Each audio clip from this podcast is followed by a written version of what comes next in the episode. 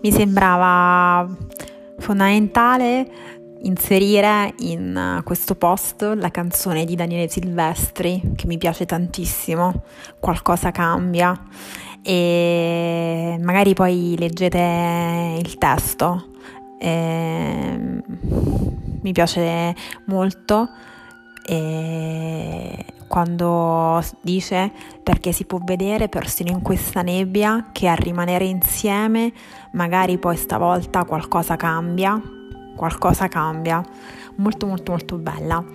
E um, sapete che tutte queste puntate, tra virgolette, di podcast che sto registrando sono eh, nate dalla eh, costruzione ma anche dalla mia personale volontà di rimanere in casa, eh, anche per una paura che non, non mi nascondo avere.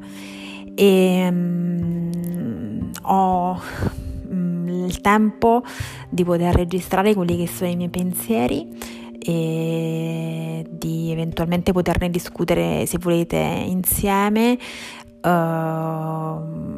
anche attraverso un direct nella chat del mio profilo Instagram Maria Chiara di underscore. Se volete, insomma, eh, dirmi come la pensate, lo potete tranquillamente fare. Se volete anche partecipare ai vari podcast, perché no? Uh, me lo dite e possiamo passare anche del tempo insieme. E per la giornata di oggi Mm, per concludere un attimo un po' il discorso che avevo fatto in merito al cambiamento, alla meditazione, eccetera, ho eh, preso una mm, poesia di uno studioso inglese, John Donne, che fu anche avvocato e uomo sì, chierico della Chiesa d'Inghilterra.